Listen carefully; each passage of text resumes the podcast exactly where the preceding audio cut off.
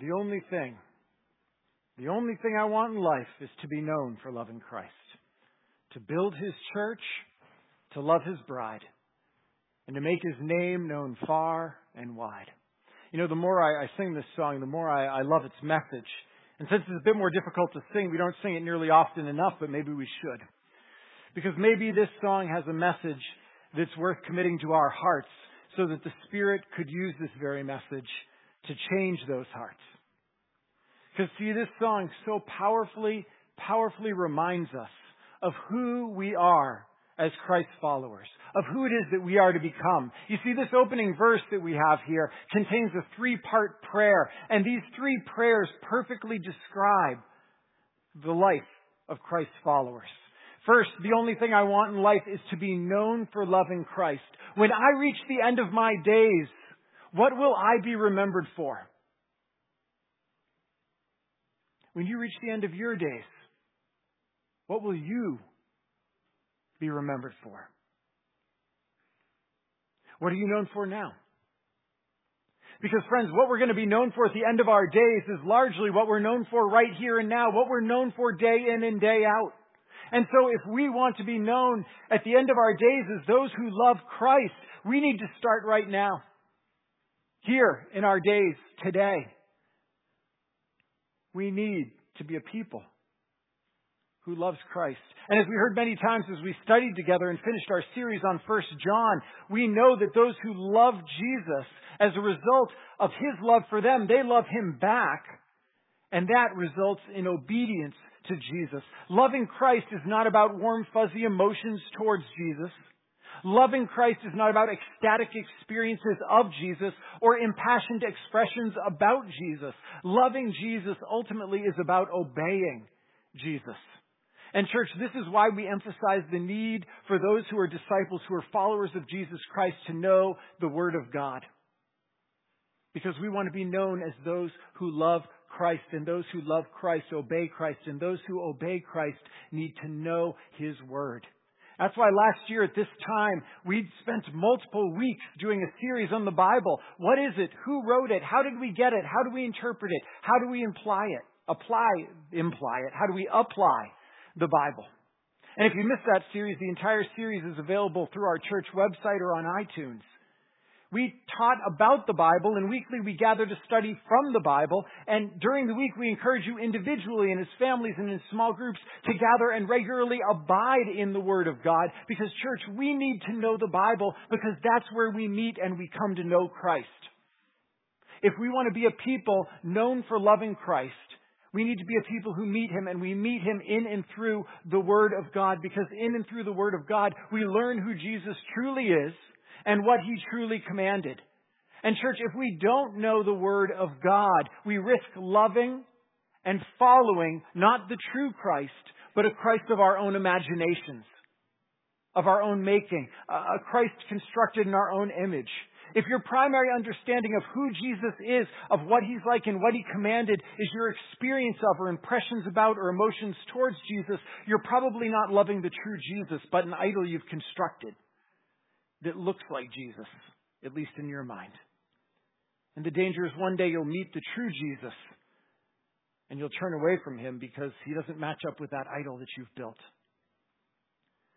Church, if we're going to be known as a people who love Christ, we need to become a people who obey Christ, which means we need to be a people in the Word of Christ. And are we? Are we a people who will be known for loving Christ, a people who know His Word and who obey Him and obey that Word? The prayer opens, may we be known for loving Christ. The final line says that I might make Jesus' name known far and wide. And this is the very mission of God. This is the mission of God from the beginning of the Bible to the end of the Bible, that His name is known far and wide. God is gathering to Himself a people from every tribe, tongue, and nation. Jesus' final command to His disciples before He ascended into heaven was go and make disciples of all nations. The command is God's mission. It's the commission of Christ to His church. Will we be known as a people who go? A people who desire to make Jesus' name known far and wide, to live out His great commission. The, the, the, verse of this song begins with a prayer that we might become a people known for loving Christ. It ends with a prayer about becoming a people who make Christ's name known. And right in the middle, right in the middle is where we're going to dwell the next several weeks. It's that prayer right there in the center of the verse. The only thing I want in life is to build His church and to love His bride. To build Christ's church, to love Christ's bride. Because friends, this is the prayer that we're going to focus on. This is the prayer that we're going to pray that He teaches us how to pray. We're going to ask God that He take this prayer and He help us not just pray it, but He help us practice this prayer together. That we might become a people committed to building Christ's church, to loving Christ's bride. Because over the next several weeks, as we study what might happen, what might it look like if we learned, if He taught us how to pray truly this prayer, that we might build His church and love His bride? What might it happen? What might happen if we started to practice this in our lives? How might our lives change by this prayer? How would it change our, how would this prayer change our fellowship? How might this prayer transform us and then cause the name of Christ to be known by this community and this world and so change the world? Church, what might happen if we became serious about this prayer to build Christ's church, to love Christ's bride? What might happen? And are you ready together to find out? Let's pray together as we begin. Father, you've already heard our prayer. This is how we want to be known. We want to be known for loving Christ, a people of His Word. We want to be known for building the church, for loving your bride, for loving one another. And we want to be known for making your name known far and wide, for you receiving glory and honor. Father, help us. Help us especially as we focus on that, that middle prayer, that we might learn what it means to build the church to love your bride. What does that mean? What does that look like? How do we put it into practice? And Spirit, come. Spirit, come and help us to put it into practice. That you might receive glory and honor and praise in our lives and in your church now and forevermore. Amen. We're going to look at the book of Ephesians today. So turn with me in your Bibles to the book of Ephesians. In the Pew Bible, it's page 918, and in the large print Pew Bibles, it's 1161. Ephesians is in the New Testament. Matthew, Mark, Luke, John, Acts, Romans, 1st and 2nd Corinthians, Galatians, and Ephesians. Turn me to Ephesians. We're looking at chapter 4. A wonderful passage about the nature of the church a wonderful passage about this prayer that we just talked about. Paul writes and he says, I therefore, a prisoner for the Lord, urge you to walk in a manner worthy of the calling to which you've been called, with all humility and gentleness, with patience, bearing with one another in love eager to maintain the unity of the Spirit and the bond of peace. There is one body and one Spirit, just as you were called to one hope that belongs to your call. One Lord, one faith, one baptism, one God and Father of all, who is over all and through all and in all. But grace was given to each one of us according to the measure of Christ's gift. Therefore it says, when he ascended on high, he led a host of captives and gave gifts to men. In saying he ascended, what does it mean but that he descended into the lower regions, the earth? He who descended is the one who also ascended far above all heavens that he might fill all things. And he gave apostles and the prophets, the evangelists, the shepherds and teachers to equip the saints for the work of ministry, for building up the body of Christ, until we all attain to the unity of the faith and of the knowledge of the Son of God to mature manhood to the measure of the stature of the fullness of Christ. So we may no longer be children tossed to and fro by the waves and carried about by every wind of doctrine, by human cunning, by craftiness and deceitful schemes. Rather, speaking the truth in love, we are to grow up in every way into Him who is the head, into Christ, from whom the whole body, joined and held together by every joint with which it is equipped, when each part is working properly, makes the body grow so that it builds itself up in love. This entire section that we just read in Paul's letter to the church in Ephesus is about building Christ's church. Now, now, the letter to the church in Ephesus, unlike some of Paul's other letters, it's not a contextual letter. You know, some of Paul's letters, like Galatians or Second Corinthians, they were written to very specific communities to address very specific, particular problems that that community was having at the time. But Ephesians, Ephesians is far more universal. It's almost got a cosmic quality to it, the way that, the way that Paul writes. It's really a foundational document. You know, there was one commentator I read that he says that he believes if you'd ask the apostle Paul, hey Paul, give me your very best thinking on the church, he would have handed you Ephesians. Many commentators then say that the passage we just read, that there's no passage in the New Testament more descriptive of the church in action than this passage we just read from Ephesians. This is a key passage in understanding the building up of the church. You see, the first three chapters of Ephesians are all Paul outlining a theological basis for our unity in Christ. And then starting here in chapter 4, Paul moves on to a practical outworking of that unity in Christ. In other words, chapters 1 through 3 of Ephesians, Paul theologically writes, hey, Jesus came to build and to love his church. And starting here in chapter 4, he goes, and practically this is what it means for you. Jesus built his church, and this is what it means for you. This is how you live out the unity that he's created. This is how you live out what he's built. And chapter 4 begins Paul's discussion.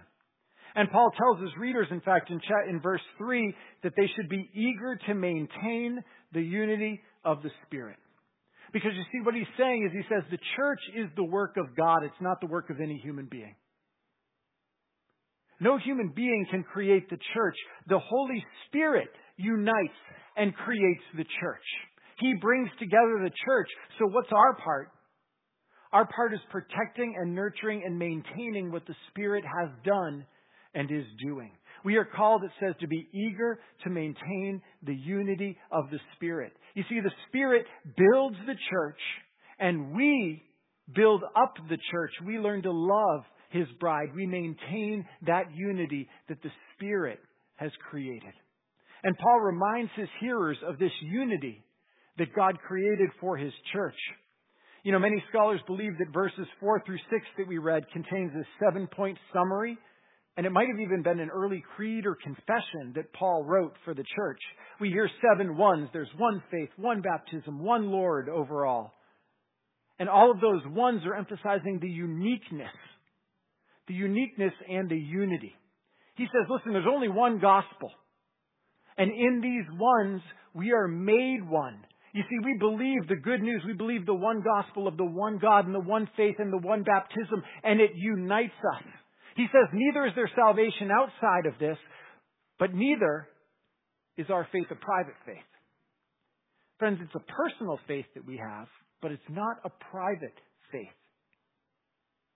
Do you hear that? It's a personal faith, but it's not private. There's only one faith, and this faith makes us one. There is one faith, and the faith makes us one. It unites us together as the church. In other words, friends, Jesus didn't come for only you. You see, we have a theology right now, especially in American Christianity, of kind of Jesus and me. But Paul goes, no. He didn't come for only you. There is one faith. And by that one faith, we are united together as one. The Spirit unites us. The faith unites us. He's bringing us together as one. Jesus came for a people, for His church. And when we believe, we're united by the Spirit and united in belief with the body, with the church. And we're called now to love and to build up this church. And then Paul goes on to say God's gifted his people to do just that, to build up the church, to, to maintain and protect the unity that the Spirit created, the unity of the faith that you believe. God's given you gifts to do that, and that's verses 7 through 10. It, it's a little confusing. Paul quotes here Psalm 68, verse 18, talks about Jesus descending from heaven being incarnated, living amongst us, dying for us, rising victorious, and basically saying Christ ascended to heaven, and when he did, it says he gave gifts, spiritual gifts, to his church. He gave the Holy Spirit, and the Spirit gives us gifts. And those gifts are for the building up of his church. As we see in verse 12, why did we receive gifts? By the Spirit to equip the saints for the work of ministry. Why? For building up. For building up the body of Christ until we all attain to the unity of the faith and the knowledge of the Son of God, to mature manhood, to the measure of the stature of the fullness of God. So you see, the Spirit calls us together as Christ's church. We share together in one faith. We're united in that. And then God has given us gifts. And with those gifts, we are called then to nurture and to protect and to maintain that unity that we have, to build up the body of Christ, to build His church, to love His bride. And notice the, the pronouns that Paul uses in verse 13. You see, they're plural. It's not me, it's we. It's not me. Until we attain. Growing to maturity, friends, is a corporate event. You know, this flies in the face of our individualistic, especially American Christianity. You see, I can't simply be concerned about myself and my growth and my maturity. I have to be concerned about us. I need to be concerned about you. And you need to be concerned about me. And we need to be concerned about one another. Church, we, we need one another. The church is our focus. Our unity and our maturity is our concern that we build up the church, that we love Christ's bride, because only then does it say together. Together, we does the body grow and become mature. Only together we attain the fullness of Christ. We build his church. We love his bride. And Paul uses here the analogy, as he does throughout his other letters, of the human body. He says, We're a body. In fact, we sang that in some of the songs. We are his body. Paul uses the analogy of the human body, especially in verses 15 and 16, a body using its unique and diverse gifts. And when each part is working properly, what happens? It makes the body grow so that it builds itself up in love. Builds the church to love his bride. Followers of Christ are repeatedly in this passage and throughout the New Testament called to build up the church, to love Christ's church, eager to maintain the unity of the Spirit, eager to stand together in the one faith, eager to use our gifts, our Spirit given gifts, for the building up and the loving of the church. But, friends, how? Because this is all easy to say. It's pretty straightforward for us to pray, but practically, how do we practice this?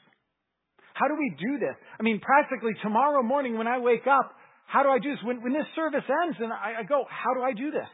Practically, how do we build one another up? How do we love the bride of Christ? And the answer is found in the one another commands. You see, the Greek word allelon is used a hundred times in 94 New Testament verses, 100 times in 94 New Testament verses. And this word is translated one another. And of the 100 uses we find, approximately 59 of them are specific commands to the church about how we are to relate to one another. How are we to relate to one another? How do we build up the church? What does it look like practically, boots on the ground, to love the bride of Christ? How do we do it? What does it look like? The one another commands give us a practical answer. In fact, Pastor Andy Stanley said the primary activity of the church was one anothering one another. One anothering one another. You know, because of the prominence of these one another commands of Scripture, many pastors and speakers have actually taken and made this pronoun, one another, into a verb. One anothering. In fact, as I researched, I even discovered that the Urban Dictionary, which is a website for recording definitions and descriptions of new words or slang in our culture, even has a definition for it. One anothering is when you do things for others. It came to me from the Bible. There are over 50 times where the phrase one another's used. We find that this phrase one anothering is being used in culture, but that's because it's used in Scripture. Well, clearly it's a made up word, one anothering. It, it describes practically what it means for us to love one another. What does it mean to love the church? What does it mean to build up the church? Well, we do it by one anothering. By going to these commands, by listening to them, by meditating on them, by praying them, and then by the power of the Spirit in our lives by practicing these one another commands together. You see, the one another commands of Scripture, they put teeth. They put teeth into the call to build up the church and to love the church. It moves our love from something that's abstract or theoretical to something that's tangible, that's practical. One another commands are what God uses us to bring us into true fellowship with one another. Because you see, the danger of the church and the danger of saying, I love the church, and the danger of saying, I'm building up the church, is that we can stay superficial. There's always going to be a temptation to keep our relationships right here on the surface talk and token, to simply be friendly. But do we really love? Professor Howard Snyder assessed and he said, Many churches today have a superficial idea and experience of community. Christian community is easily mistaken for mere cordiality, courtesy, or sociability. It easily becomes least common denominator fellowship. Not much different from the Kiwanis Club or a neighborhood potluck. Often so-called Christian community is marked by nothing that's specifically Christian and nothing that challenges the values of the surrounding pagan society. Ouch. But I read something like that and I go, well, what about us? What about me?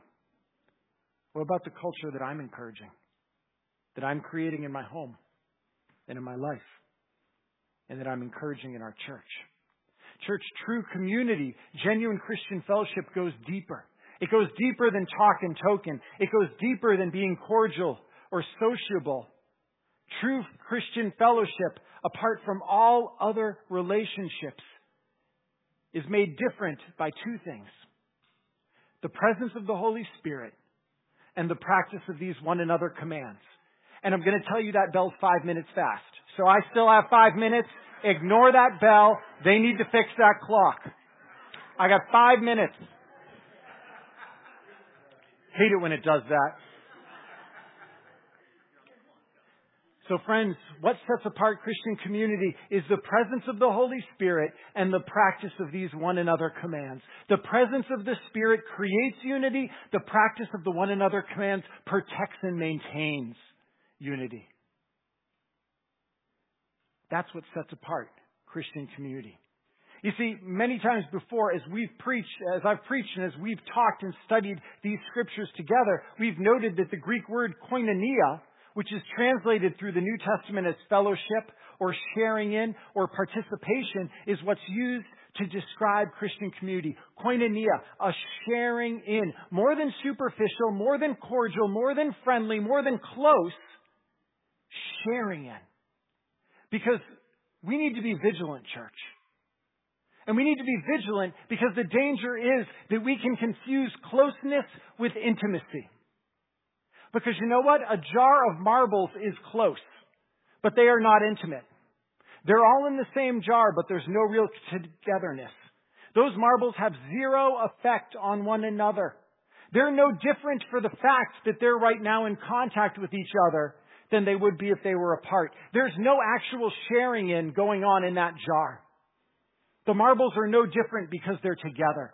But what we're called to is something vastly different. We're called to be more than a jar of marbles. We're called more than just to roll around and bump into one another and make no difference. We are called to koinonia, to sharing in, to affecting one another life rubbing up against life in a way that we are changed, that we are transformed, going deeper than friendly and becoming family. Pastor Tim Keller warns because this is the danger of marble church.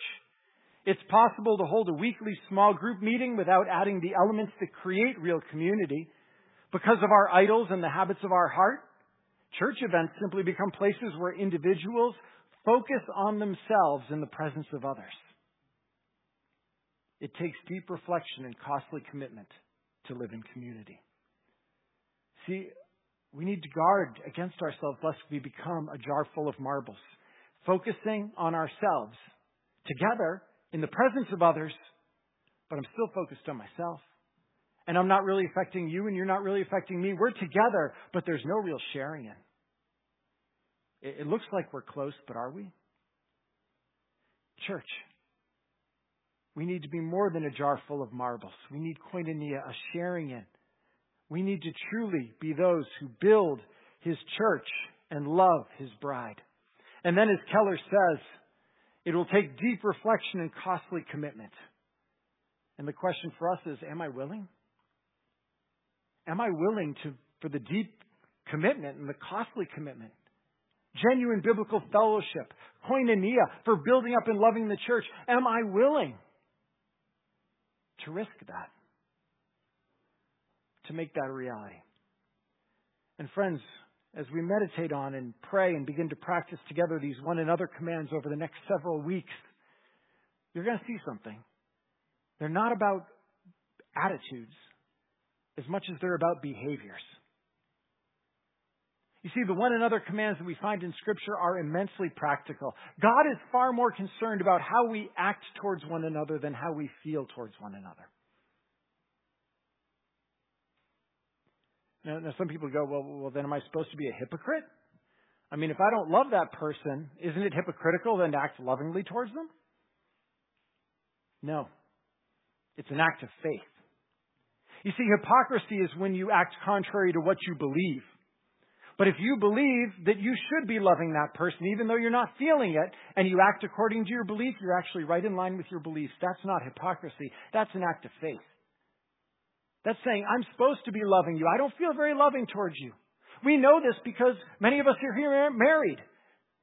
You don't always feel loving towards your spouse, and they certainly don't always feel loving towards you. But you still can choose how you act towards them. And we can do the same in the church. It's not hypocrisy to act according to our belief. In fact, it's what we're called to do.